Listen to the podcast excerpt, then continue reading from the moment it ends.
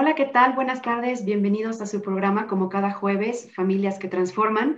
Es un gusto eh, que se puedan conectar, que puedan escuchar estas ideas y nuevas propuestas que tenemos.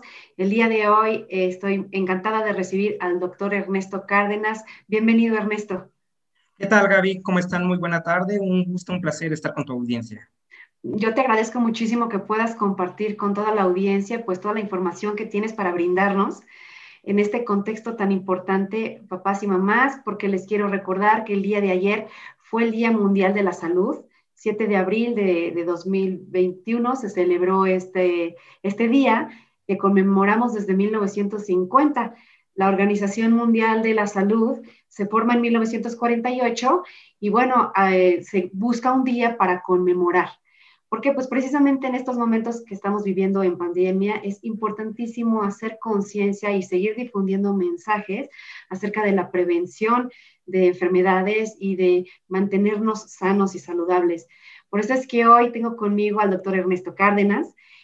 Y bueno, pues antes de empezar a platicar con él, yo quisiera decirles a ustedes quién es él y que conozcan un poquito de su experiencia. Él es médico cirujano egresado de la Universidad Nacional Autónoma de México. Él tiene un máster en gestión directiva en salud. Él es miembro del Consejo del Instituto Latinoamericano de eh, Sobrepeso. Es médico cirujano eh, perteneciente al grupo Neuromedics y pues es básicamente hace todo lo que es gestión directiva en salud. Ese él es Ernesto, bienvenido de nuevo Ernesto. Muchísimas gracias, Gaby. Como les vuelvo a reiterar, todo un gusto estar colaborando en esta tarde con ustedes. Claro, así que papás, mamás, váyanse conectando, bienvenidos y por favor no duden en hacer preguntas. Cuando tenemos especialistas de este nivel, pues tenemos que aprovechar y hacer todas las dudas que tenemos en casa, más ahora que tenemos pues esta preocupación por la salud, por todo lo que estamos viviendo en este contexto de la pandemia. Entonces los invito a que eh, conversen con nosotros a través del chat, hagan sus preguntas y pues vamos a empezar con este tema, ¿no? Eh, doctor, ¿cómo podemos saber si estamos saludables? ¿Cuál sería como que esa primera pauta? ¿Qué es estar Muy bien, Gaby, mira, principalmente a mí siempre me gusta el empezar a definir qué es el estar sano, ¿no? ¿Qué es el estar saludable? Y aquí realmente vamos a tener tres factores que influyen de una forma importante en el mantenimiento de la salud. El estado, eh, un buen estado de salud realmente es mantener un buen equilibrio psicológico, biológico y emocional. No nada más es el, vaya, el tener dolor, el que tengo un sangrado, el que tengo fiebre, lo que me puede hacer referencia al estar enfermo. Existen también partes muy importantes, que es el mantenimiento de los buenos hábitos higiénico-dietéticos, y a esto me estoy refiriendo también en, el, alimentarnos vaya bien, el alimentarnos eh, en cantidades adecuadas, el alimentarnos de una forma variada, el alimentarnos eh, eh, de una forma efectiva. Pero también no hay que menospreciar otra parte que también es igual de importante y que pertenece todo esto de lo que estamos hablando a las enfermedades no infectocontagiosas o las enfermedades no transmisibles, que es la salud emocional. Y la salud emocional tiene un componente y un impacto grandísimo y día a día. Y más en estos últimos tiempos y en estos últimos, el último año, en los últimos meses que estamos viviendo, cada vez se ha, em, yo creo que hasta normalizado el hecho de decir es que me siento estresado, el tengo ansiedad, el estoy preocupado, y no debería ser un acto normal, ya que realmente es un componente de una enfermedad. Entonces, ¿Cómo saber que estamos eh, eh, sanos? Yo creo que es el conjunto de todo esto, estar entonces, como lo habíamos mencionado, biológicamente bien, que me refiero a no tener dolor, el, estar saludable, eh, el emocionalmente estable y también conservar los buenos hábitos higiénico-dietéticos. Ahora sí que es un contexto general, ¿no? Es como, como un bienestar no solamente de salud este, física, sino importantísimo y coincidimos en la parte psicológica, en la parte social. Y a mí me encanta agregar una, es Ernesto, a mí también trabajo mucho la parte, yo siempre digo, el ser humano, esa definición es esa como homeostasis en la parte biológica, psicológica, social, y yo le pongo uno más, que es la parte espiritual que yo creo que en estos momentos este, es muy importante tomarnos de lo que cada quien quiera creer, pero eso ha dado mucha fuerza a tantas familias y a tantas personas para salir adelante de esta pandemia. Completamente de acuerdo. La parte espiritual no se debe de dejar eh, ni menospreciar ni hacer a un lado. Es un componente muy importante de toda sociedad. Y realmente, y, vuelvo a retomar lo que anteriormente eh, comentaba, actualmente y más en estos tiempos tenemos que tener un soporte del cual nos podemos valer. Y creo que esta parte espiritual nos viene muy bien a todos. por eso coincido contigo y siempre digo, bueno, es, esa persona, esa definición de una persona puede ser ese ser bio, psicosocial y espiritual, que en este caso confirmo en que, como dices tú, necesitamos un equilibrio, un equilibrio. Es correcto, es. ¿Y cómo, ¿Y cómo podríamos darnos cuenta que algo no está bien en nuestro cuerpo? O sea, ¿qué sería lo que principalmente podemos pensar ante el dolor o, no sé, tú dinos? Sí, es que principalmente, eh, o, lo que llegamos a ver es que la mayoría, eh, lo vemos esto mucho en, en, medicina preventiva. La medicina preventiva no se trata nada más de, como lo habíamos comentado, de acudir bajo un dolor o acudir bajo eh, que ya estoy orinando más o que, mi, o que mi enfermedad crónico-degenerativa no se encuentra controlada. Yo creo, y que también es bastante, bastante importante el que lo mencionemos, las valoraciones médicas se deben de hacer, se debe de hacer un hábito y se debe de hacer una rutina. Eh, es muy visto y se ve bastante frecuente en, muchos, en muchos pacientes de la población mexicana que realmente nos llegan, cuando, que nosotros que somos médicos, eh, te pudiera decir que inclusive de primer contacto, nos llegan en fases avanzadas de la enfermedad.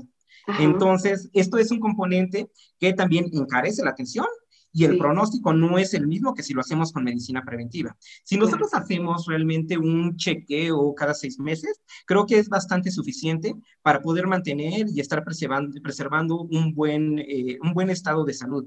Eh, si a esto todavía le metemos el plus y le metemos algunos extras, que hagamos estudios eh, de laboratorio, que hagamos, que, que, tengamos un seguimiento nutricional, que tengamos un seguimiento emocional, pues creo que todo esto se complementa y realmente el pronóstico y, y la calidad de vida de, del individuo y del paciente mejoran de una forma muy, muy, muy importante.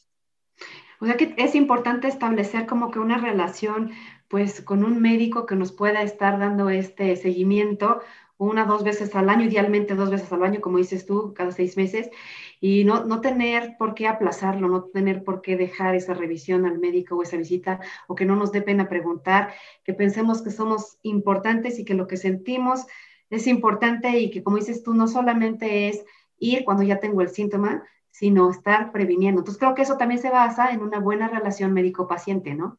Exactamente, una relación empática va a funcionar, eh, yo creo que es parte, un 80% de que, de que el, el, el, paciente vaya evolucionando de una, de una forma correcta y, y, que no tengamos mayores complicaciones y que todo, y que todo vaya evolucionando, vaya, vaya bien. Eh, es, es, es, algo importante.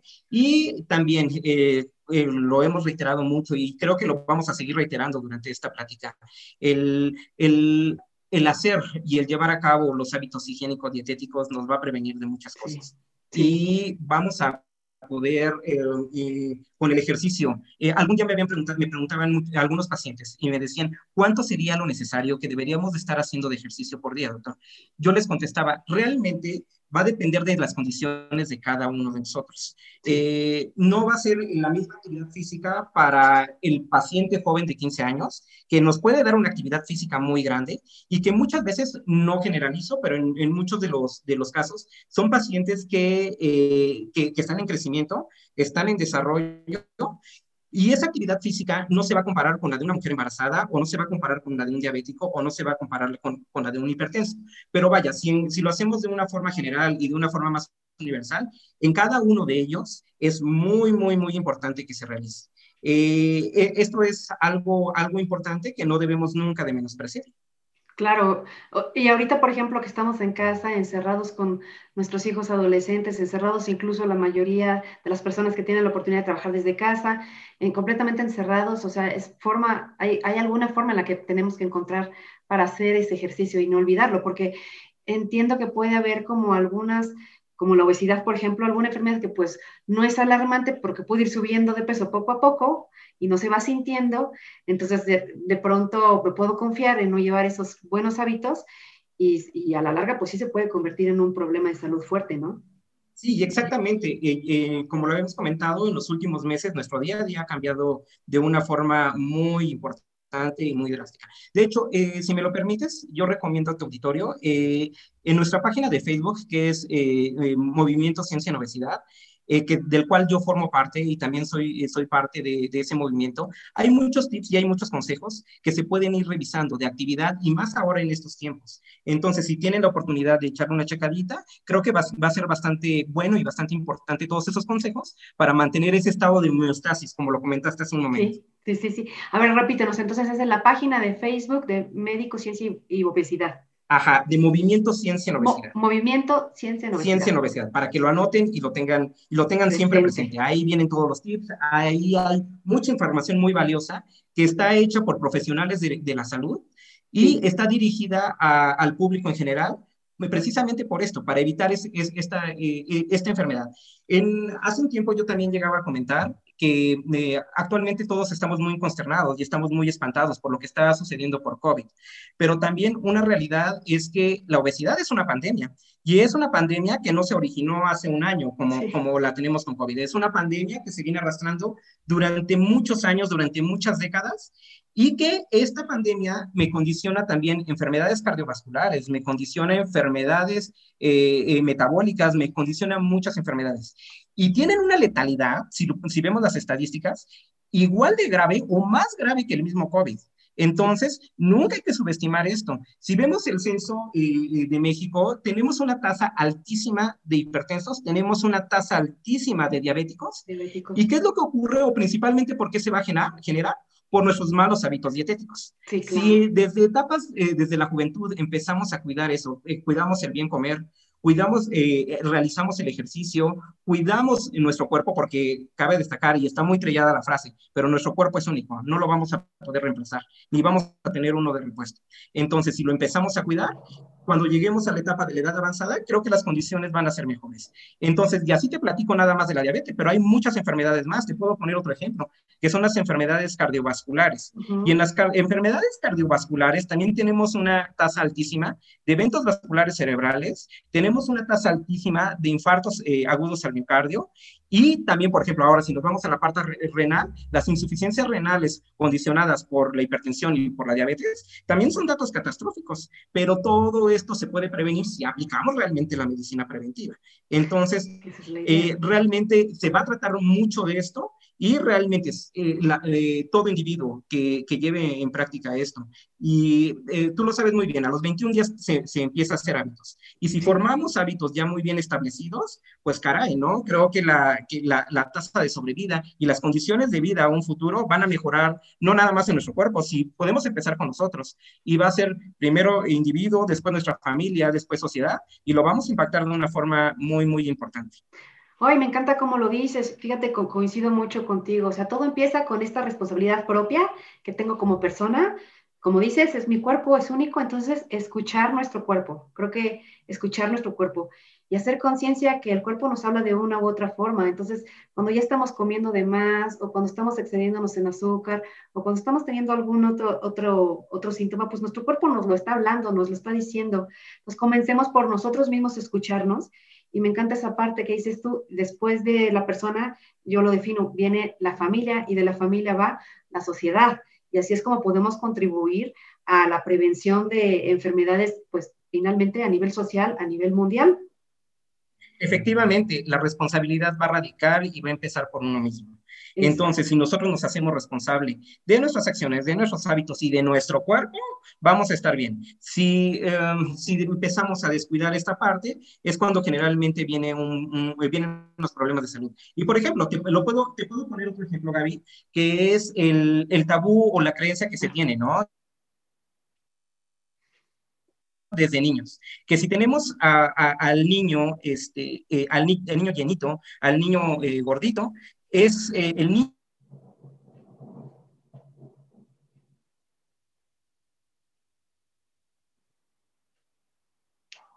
Creo que ya te dejé de escuchar, este, me dejamos de escuchar un poquito. También.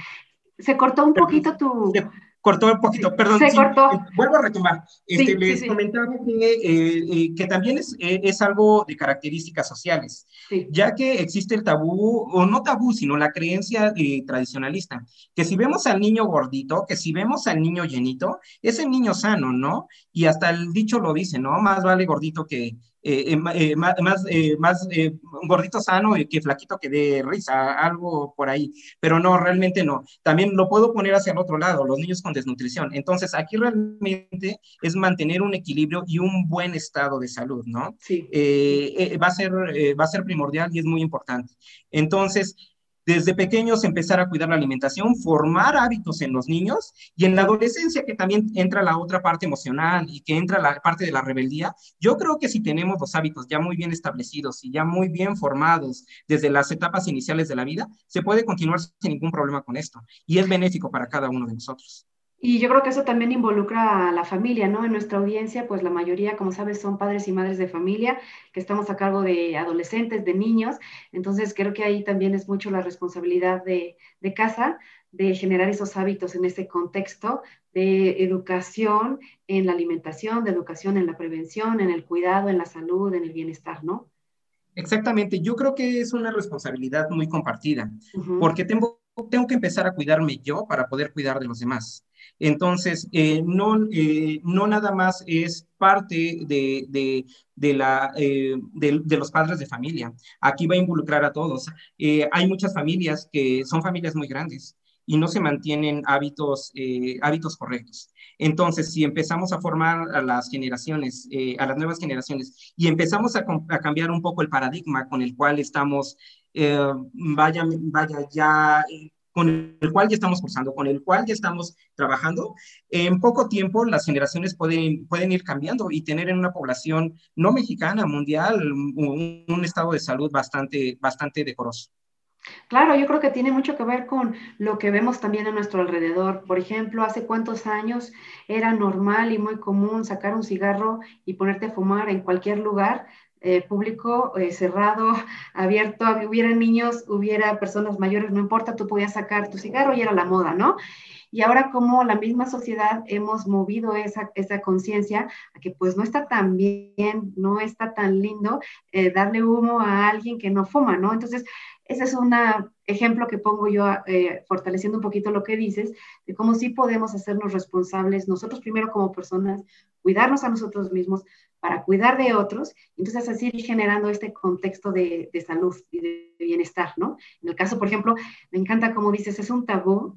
Aquí los mexicanos somos muy dados a entre, entre más gordito, más feliz, o para calmar la tristeza come pan, o, este, o la ansiedad, pues tengo que masticar muchos dulces, o por ejemplo el consumo tan alto de, de, los refrescos en nuestro país, cuando en otros países como Europa, por ejemplo, pues hasta es carísimo poderte comprar un refresco porque pues lo más sano es tomar antioxidantes, ¿no? Que tiene, por ejemplo, un vino, o sea, tiene mucho que ver también con nuestra cultura y con nuestra sociedad, que creo que es importante que hagamos conscientes, eh, consciente que estar gordito no es ser más feliz y entre más te alimente, más te quiero, o entre más culpa tengo, más te lleno con comida y te doy y te doy de comer y al verte comer a ti bien, entonces yo me siento que soy buena mamá. Hoy hay muchísimo emocional detrás del tema de, de la obesidad. Tú eres el experto, pero bueno, también me ha tocado trabajar esas partes.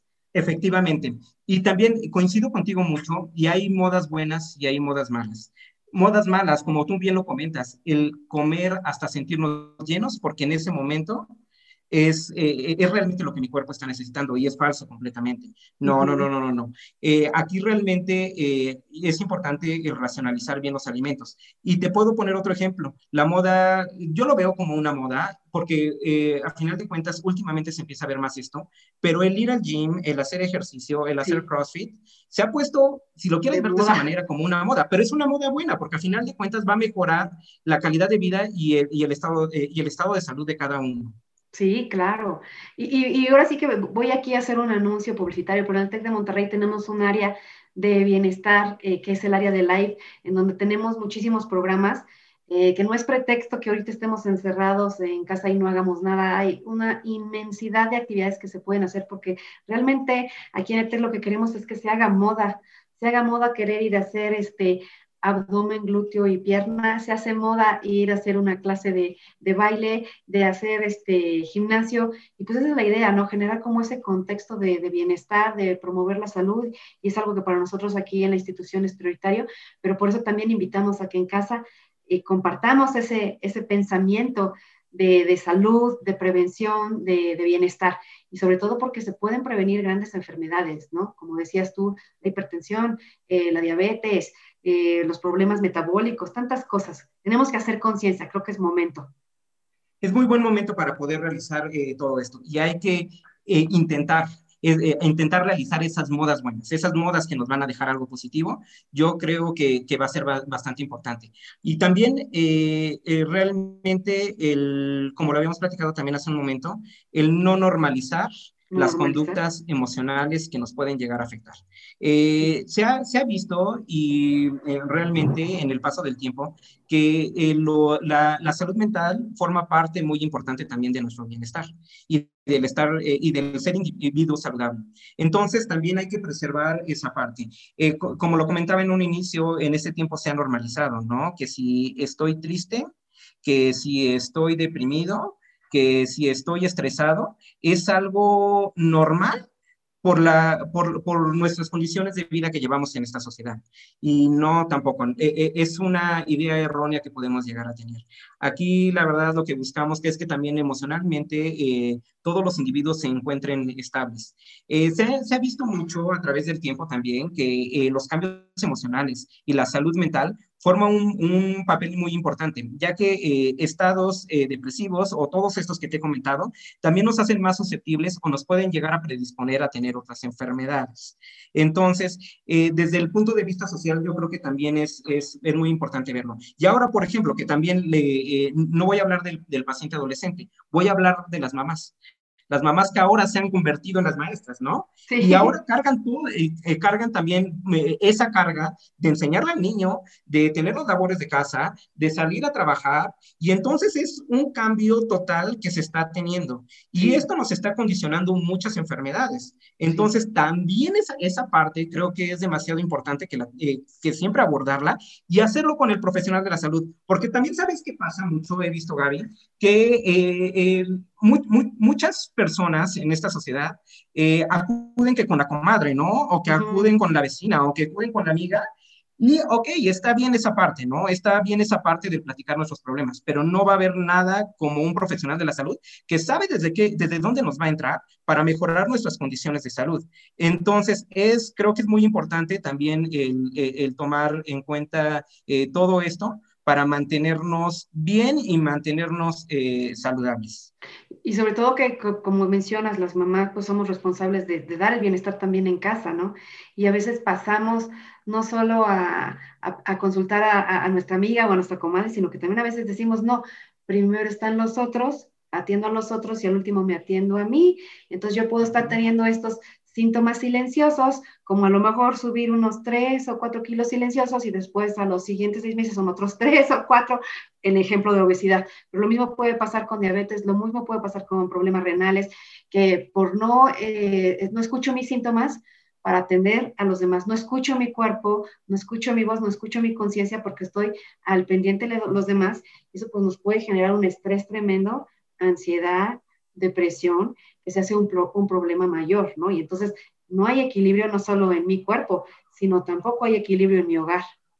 Exactamente. Muchas veces también lo que ocurre es que llegamos a priorizar o llegamos a objetivizar eh, de, no sé si de una forma errónea o no, pero eh, eh, se llega a ver también muy frecuente que yo ya me siento mal, pero también mi niño se siente, se siente mal. Y eso nos pasa a todos los papás. ¿eh? Sí. Entonces, por alguna situación u otra, yo voy a preferir que atiendan a mi niño, siendo que eh, el medio privado no es el único que, que, podemos dar este tipo de atenciones. Existe también nuestro Sistema Nacional de Salud, que está integrado por el Instituto Mexicano de Seguro Social, por las Secretarías de Salud, y también se les puede dar de, de forma integral eh, eh una, una revisión, una valoración, pero lo importante es atendernos Eso es, eh, yo creo que es básico y muy elemental. Si no partimos de este principio, las condiciones se van a agravar, las condiciones se van a ir empeorando y, eh, y como lo habíamos comentado, no nada más es la gripita que me voy a atender o no nada más es la diarrea que me voy a atender. Hay que normalizar también el hecho de que si estoy triste y estoy deprimido, es igual, eh, te pudiera decir que, que de peligroso que un infarto al miocardio o puede ser igual de peligroso que una diabetes. Nada más que por, eh, por, por, por, conductas sociales, yo no me voy a ver como el enfermo, ¿no? Y yo siento que estoy bajo un acto de normalidad, pero sí, sí es importante. Yo creo que todos nos conocemos nuestro cuerpo, conocemos cómo actuamos, conocemos cómo nos relacionamos en sociedad. Y de ahí es importante partir para mantener ese estado eh, homeostático de, de salud de salud. Y, retomando ahorita un poquito lo que decías, tienes toda la razón. Eh, no necesariamente tiene que ser a través de la medicina privada porque pues eh, obviamente, y fíjate que queda como anillo al dedo porque precisamente en este 2021 la Organización Mundial de la Salud invita, o sea, cada, cada año, entiendo yo, tiene como un, un objetivo a cumplir. El año pasado, eh, ideal cuando empezaba la pandemia, eh, era como enaltecer el trabajo de la, de la enfermería, de las personas que, que, ayudan como enfermeras en el área de salud, pero este año precisamente es la, la intención de construir un mundo más justo y más saludable, lo que quiere promover la OMS porque, porque con la pandemia se ha visto que no todo el mundo tiene la misma oportunidad de tenerme a lo mejor en el mejor hospital privado del país o irme a una institución pública en donde a lo mejor no, no pienso que no voy a tener la misma atención. Y yo creo que esto es ahorita algo que tenemos que también platicar. No solamente tiene que ser a través de la medicina privada, porque no he escuchado mucho eso, Ernesto. Yo he escuchado mucho eso de que, no, hombre, este, sí tengo una tosecita, pero no tengo dinero para la consulta, o sí no importa, es un dolor este, intestinal de, que tendría que ir a ver al gastro, pero híjole, ¿cuánto cobrará la consulta? Entonces lo voy aplazando y lo voy aplazando. Yo sí quiero decirles que yo creo que eh, en México, eh, pues todo lo que es la, la, salud pública, pues es un servicio que tenemos en comparación con algunos otros países de primer mundo, pues igual y no es eh, lo de primer mundo, pero sí tenemos un sistema de salud pública donde podemos atendernos y donde también hemos visto casos de éxito de personas que se han contagiado de, de COVID y han salido adelante en instituciones públicas, ¿no? De, de primer nivel, porque es finalmente médicos que también mm, tienen esa vocación por servir y, y, por curar. Entonces, atendamos nuestro cuerpo y también en instituciones públicas y que no sea pretexto que porque los demás este, están enfermos, yo no, porque no tengo dinero, yo no. También la salud se previene acudiendo a las instituciones este, de salud como, que, como puede ser el IMSS, como puede ser nuestra clínica de medicina familiar, el ISTE, en fin, todo lo que es eh, la Secretaría de Salud, ¿no? Sí, efectivamente. Eh, mira, aquí todos, eh, todos los profesionales de, de, de, la salud formamos parte de este capital humano. Exacto. Te puedo mencionar los psicólogos, te puedo mencionar los sí. nutriólogos, te puedo mencionar los fisioterapeutas, te puedo mencionar y, y, con mucho orgullo decir lo que siempre son nuestro brazo derecho las enfermeras, todo, eh, todos los médicos, eh, desde el médico familiar, el médico de la farmacia, que también es un primer contacto, el médico de, de, de las clínicas el, el, médico del más grande hospital que tú, tú, me quieras mencionar, todos, como al ser parte del capital humano en salud, eh, todos estamos capacitados para brindar una atención y no nada más curar, sino prevenir también las enfermedades. Claro, Entonces, prevenir. eso también es muy importante. El, el, no solamente acudir a la consulta, como lo mencioné hace un momento, no, no ir nada más cuando ya me siento mal, ir desde antes. Con esto podemos, eh, eh, podemos ahorrar muchas cosas, podemos mejorar mucho nuestro estilo de vida, podemos eh, mejorar mucho nuestro estado de salud y también el, el hecho de, de, acudir, de solicitar la valoración y también la salud mental va a ser importante, va a ser muy, muy importante. Los odontólogos también muy también importantes en, en, en, todo, claro. en todo esto. Entonces yo creo que somos en Capital Humano en Salud un equipo bastante, bastante extenso bastante, eh, eh, eh, bastante enfocado cada quien a nuestras áreas. Y si los sistemas de salud nos están proporcionando esto, no es, el, eh, no es la excusa, vaya, en que en, en, este momento no tengo el dinero para, para pagar, ya que existen muchas alternativas. Pero aquí lo más importante es mantener el buen estado de salud y estarnos cuidando.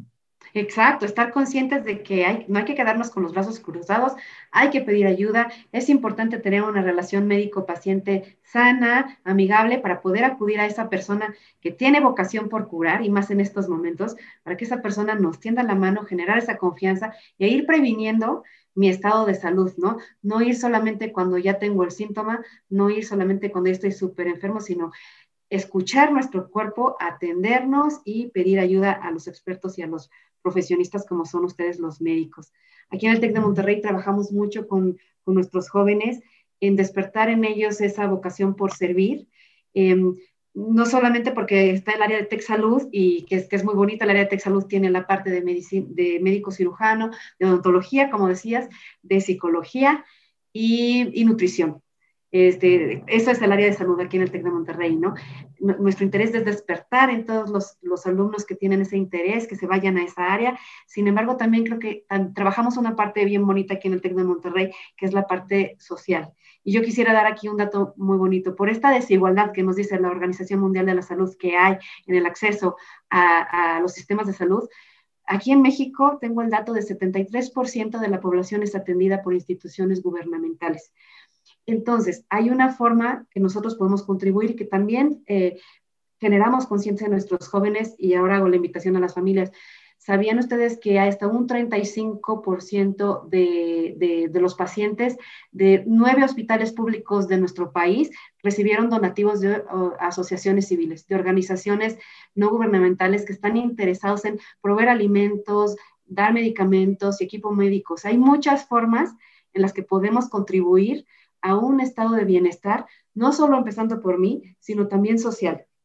Puedo contribuir a través de organizaciones civiles, organizaciones no gubernamentales, puedo contribuir también de haciéndome responsable de mí mismo. Hay muchas formas como podemos promover una manera, eh, construir un mundo más justo y saludable, como lo pone como objetivo el Día Mundial de la Salud, el día de ayer, 7 de abril, ¿no?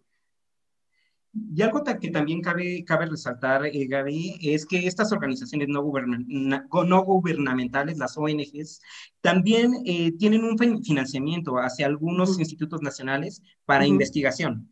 Entonces, aquí estamos tocando otro punto muy importante. No solamente eh, están enfocadas en ayudarnos y en preservar el buen estado, sino también en el explorar nuevos campos para que eh, tengamos eh, también una expectativa, unas expectativas todavía mayores. Y es muy importante, creo que es bastante importante esto que estás comentando de las ONGs.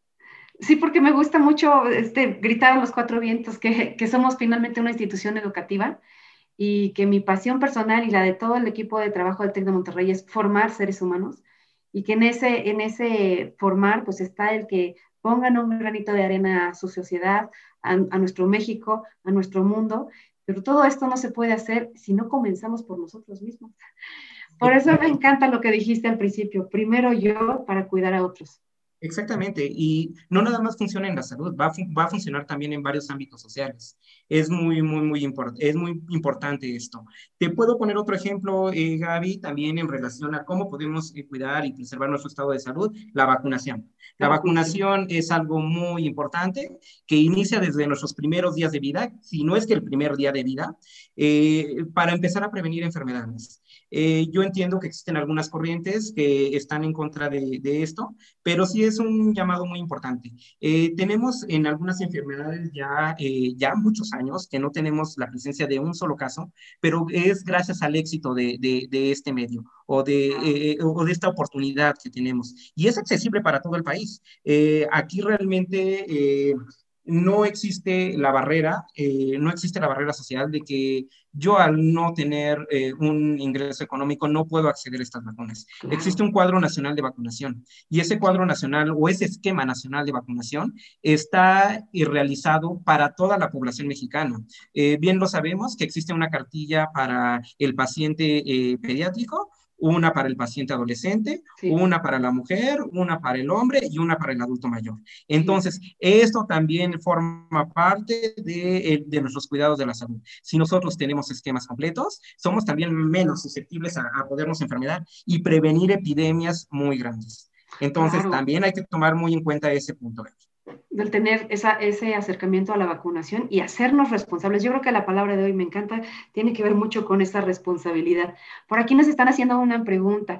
Pepe, gracias por conectarte. Eh, te están preguntando, doctor, usted que tiene la maestría en gestión hospitalaria, ¿por qué considera que hay tan poco personal como psicólogos, nutriólogos, fisioterapeutas, odontólogos en los hospitales de servicio público? ¿Y por qué es tan complicado ser atendido por este tipo de especialistas? Bien, yo creo que el capital humano en este país es suficiente. Nada más que se ha eh, focalizado hacia la demanda que existe en cada centro hospitalario. Por eso es que no tenemos la misma cantidad de, psicólogos, por ejemplo, que de, que de pediatras, ¿no? Porque, porque existe una mayor demanda para la atención del paciente eh, pediátrico. Pero, eh, pero es muy importante mencionarlo.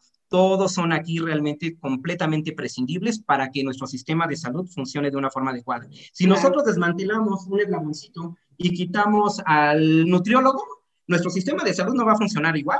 ¿Por qué? Porque vamos a empezar a ver reflejado un incremento de enfermedades en relación a nutrición. O si te quito yo también, por ejemplo, a la enfermera, también un hospital colapsa. O también si te quito yo también al, al, internista, ¿qué vamos a hacer con los problemas crónico-degenerativos, no? Entonces, cada uno de nosotros que formamos parte de este capital humano en salud, somos completamente prescindibles. Sí, hay menos cantidad eh, eh, eh, de, de, capital humano, pero es por esta situación, porque la demanda sí cambia entre, la demanda de atención cambia entre un psicólogo y va a cambiar entre el médico familiar, que te recibe a veces hasta 70 pacientes sí, claro. ¿no? E incluso el tipo de consulta, ¿no? Yo también a veces me cuestiono eso, pues a veces el médico familiar o un médico especialista tiene que ser más ágil con, con las consultas por el número de paciente y a lo mejor un psicólogo necesita una hora para estar este, atendiendo a alguien en consulta, ¿no? Exactamente. tú que estás en esa, en esa área, yo quisiera hacerte una pregunta. ¿Crees que sigue, ahorita que hablabas del tabú de, de la obesidad, por ejemplo, ¿crees que sigue habiendo ese tabú de que al psicólogo no porque son loqueros? Sí, Sí, sí, sí, la sigue existiendo.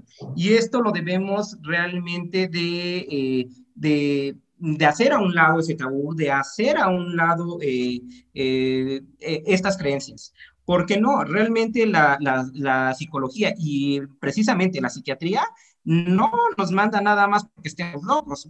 se manejan muchas, muchas situaciones, muchas, muchas enfermedades que no, eh, que no son, vaya, eh, no son específicas de esta, de esta condición, ¿no? Eh, entonces, creo que más que nada va por, por este aspecto, que es que tú estás loco, te vas a tener que ir para allá. Y no, falso completamente. Eh, yo creo que debemos de normalizar este hecho y que todos nos debemos de atender, eh, eh, también para poder preservar nuestra salud mental, que es también un ámbito muy, muy importante y que también tiene una, una tasa altísima o que nos puede llevar a una tasa altísima de mortalidad.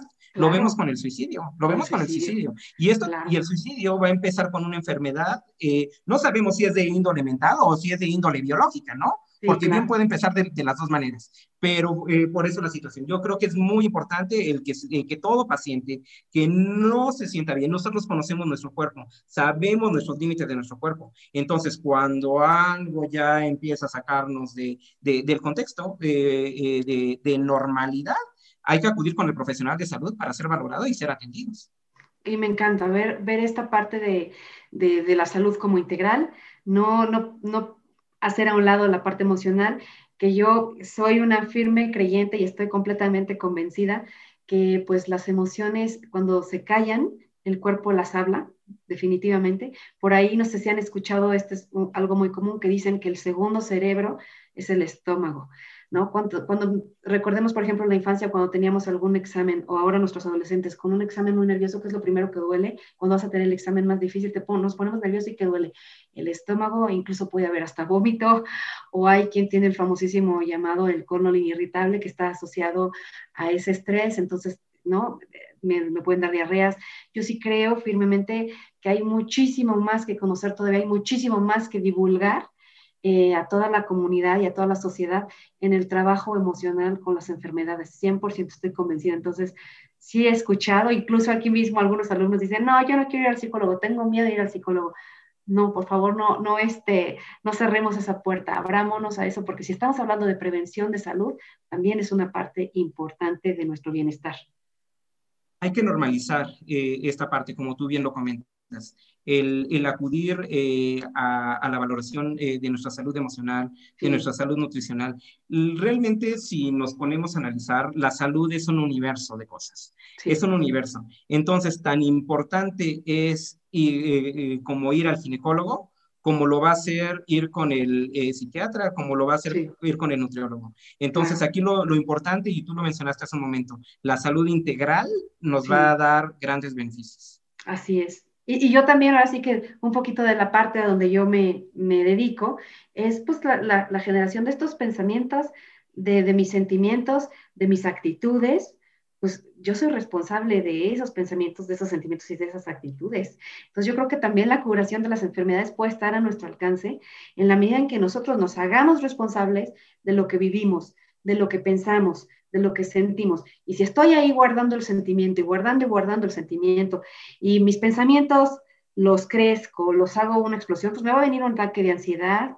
Este, si al contrario, estoy guarde y guarde y guarde, pues un día a lo mejor voy a tener una generación. Dicen, dicen que hay mucha relación, por ejemplo, eh, con algunas enfermedades como el cáncer, con la falta de perdón. Hay muchos estudios de todo esto desde el área de la psicología, pero creo que tiene mucho que ver la actitud que yo tenga. Y creo que algo a lo que podemos invitar hoy a nuestra audiencia es a esta responsabilidad, yo le llamaría como una ley de la responsabilidad. Es un requisito básico para estar sanos, ser responsables.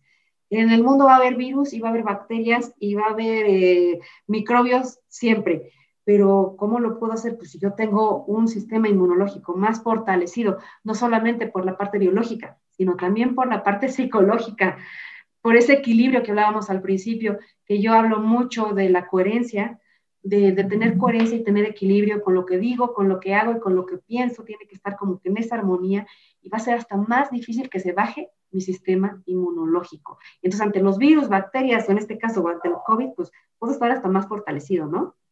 Exactamente, hay que ser completamente coherente entre lo que pensamos y lo que hacemos, ¿no? Entonces, sí, yo también le hago una invitación a toda tu audiencia al, al autocuidado al, a la preservación de nuestro estado de salud. Eh, eh, es algo que debemos de ir normalizando y como lo volvemos a reiterar, no nada más el, el cuidado o la prevención de las enfermedades crónico-degenerativas, las infectocontagiosas, sino también las enfermedades no transmisibles son un, juegan un papel muy importante en nuestra sociedad. Entonces, si todos hacemos el compromiso de estarnos cuidando y estar manteniendo estos buenos hábitos, pues vaya, ¿qué podemos esperar? Una población sana y si lo empezamos a normalizar, no en mucho tiempo, podemos cambiar hábitos pronto. Exacto. Por aquí, doctor, eh, te están haciendo otra pregunta, Ernesto. Dicen, doctor, tengo una duda, ¿cuántas veces es recomendable acudir a un chequeo general al año? Hace ratito mencionabas que seis, cada seis meses, ¿no?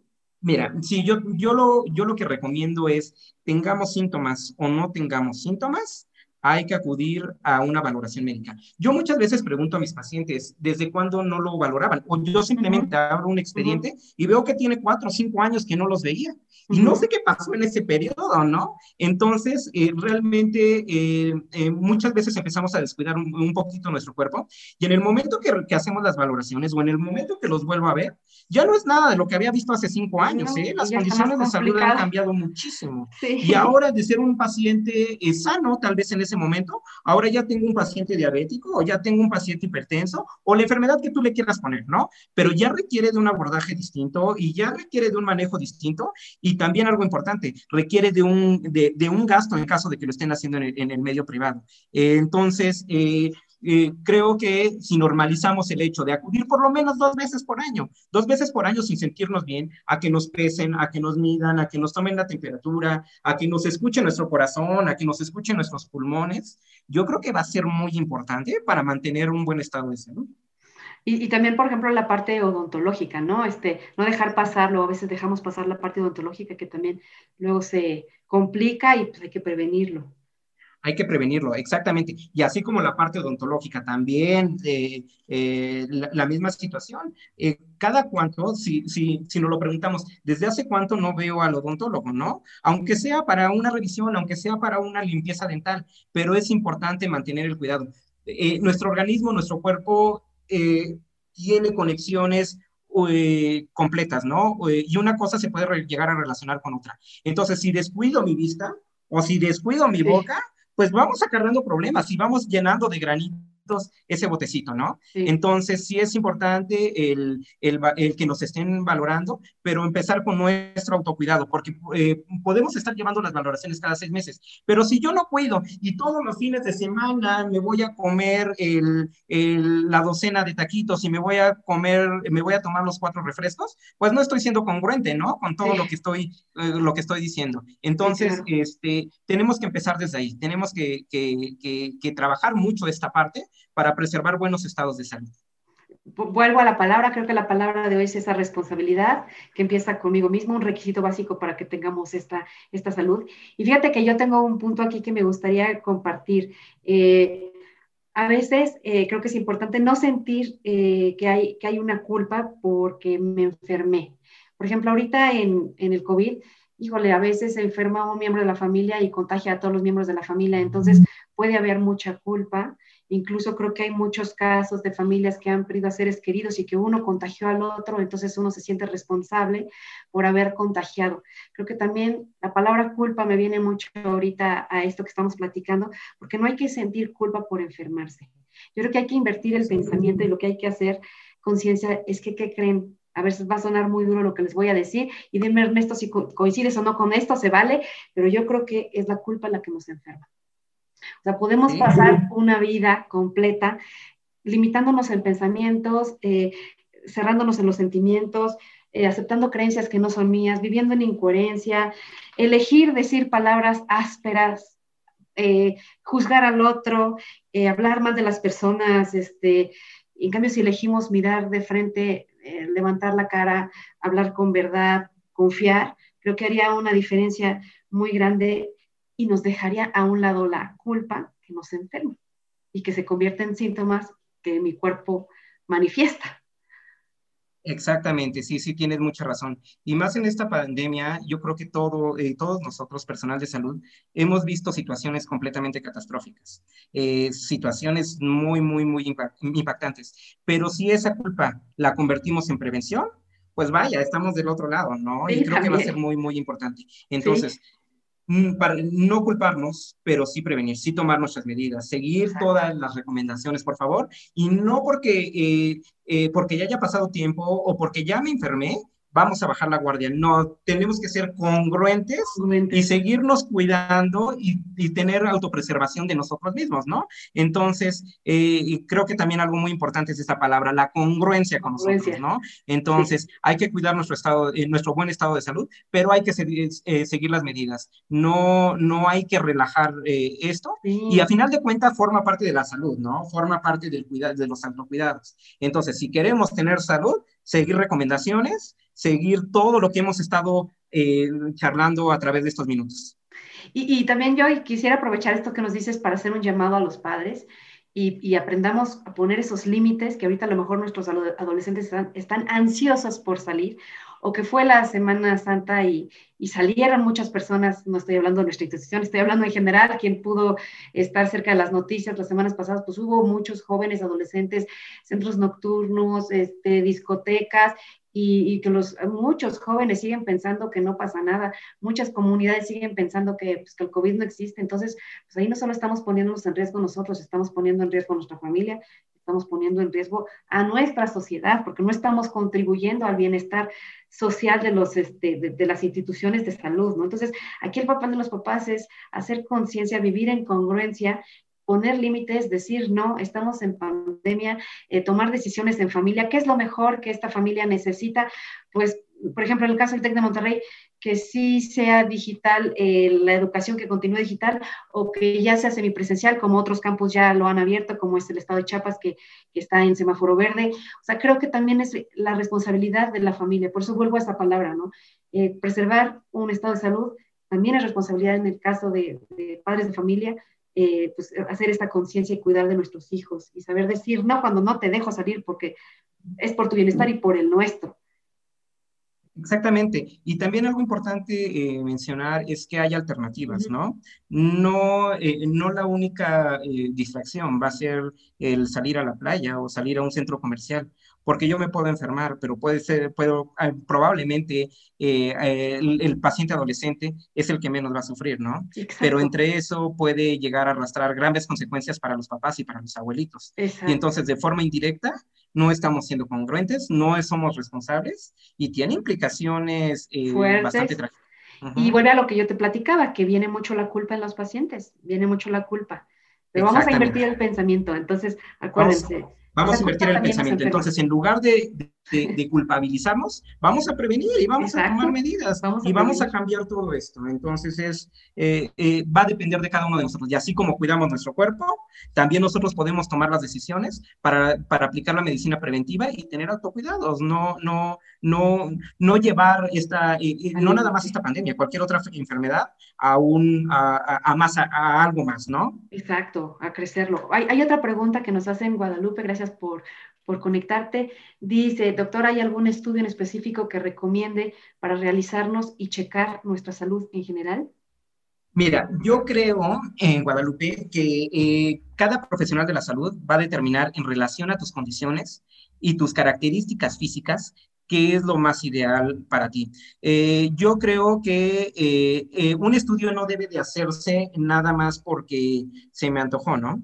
Entonces, debe, de, debe de estar muy bien enfocado y muy bien dirigido hacia lo que cada profesional de salud está, está buscando.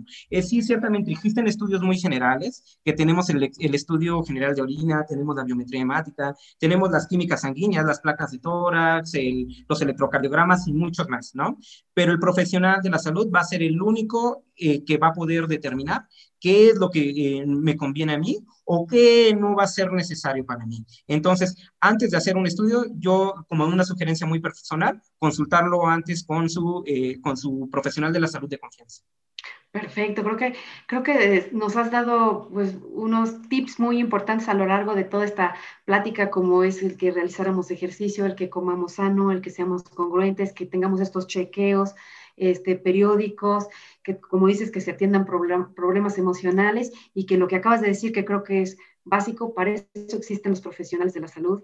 Entonces, qué mejor que ustedes sean esas personas que se encarguen de, nuestro cuidado. Y, pues en general eso sería como que se nos está acabando el tiempo. ya, estamos casi cerrando, pero pues no sé si, si quisiera cerrar con algo más, Ernesto pues nada más, como siempre, agradecerles a, todo tu auditorio, agradecerte a ti, Gaby, la oportunidad que me han, eh, que me han permitido para, para compartir estos puntos de vista que yo tengo y, eh, y ojalá que, que, pudiera quedar eh, en, en, tu auditorio el preservar nuestra salud, el cuidar nuestra salud y el ser responsables de, de, de todo esto, ser congruentes, que es, que es algo importante, y, mantener, y mantenernos bien. Y mantener el equilibrio que decías al principio, me encantó esa parte, mantener el equilibrio. De verdad, muchísimas gracias por habernos acompañado, por habernos contestado estas preguntas. Y bueno, yo quisiera invitar eh, a nuestro auditorio eh, que, siga en Facebook Movimiento Ciencia en Obesidad para que vean aquí los tips que, que también nos estaba dando el doctor Ernesto Cárdenas y que también tienes una cuenta de Twitter que pueden seguir al doctor y seguirle haciendo preguntas, que es Ernesto CG-DR. Ahí pueden encontrar toda nuestra información y eh, pueden seguir eh, los tips en Movimiento Ciencia en Obesidad o, y también en, en mi Twitter eh, personal. Aquí nada más para cerrar, nos están haciendo una pregunta. Doctor Ernesto, ¿a qué profesional de la salud acudo primero? El primer médico de contacto va a ser nuestro médico general o va a ser nuestro médico familiar. Si él nos podrá dar una valoración, él podrá dictaminar nuestro estado y si él cree pertinente, nos derivará con algún especialista. Perfecto. Muy bien, pues de verdad gracias por toda esta información que nos hace recordar la importancia de estar sanos, conmemorando este Día Mundial de la Salud.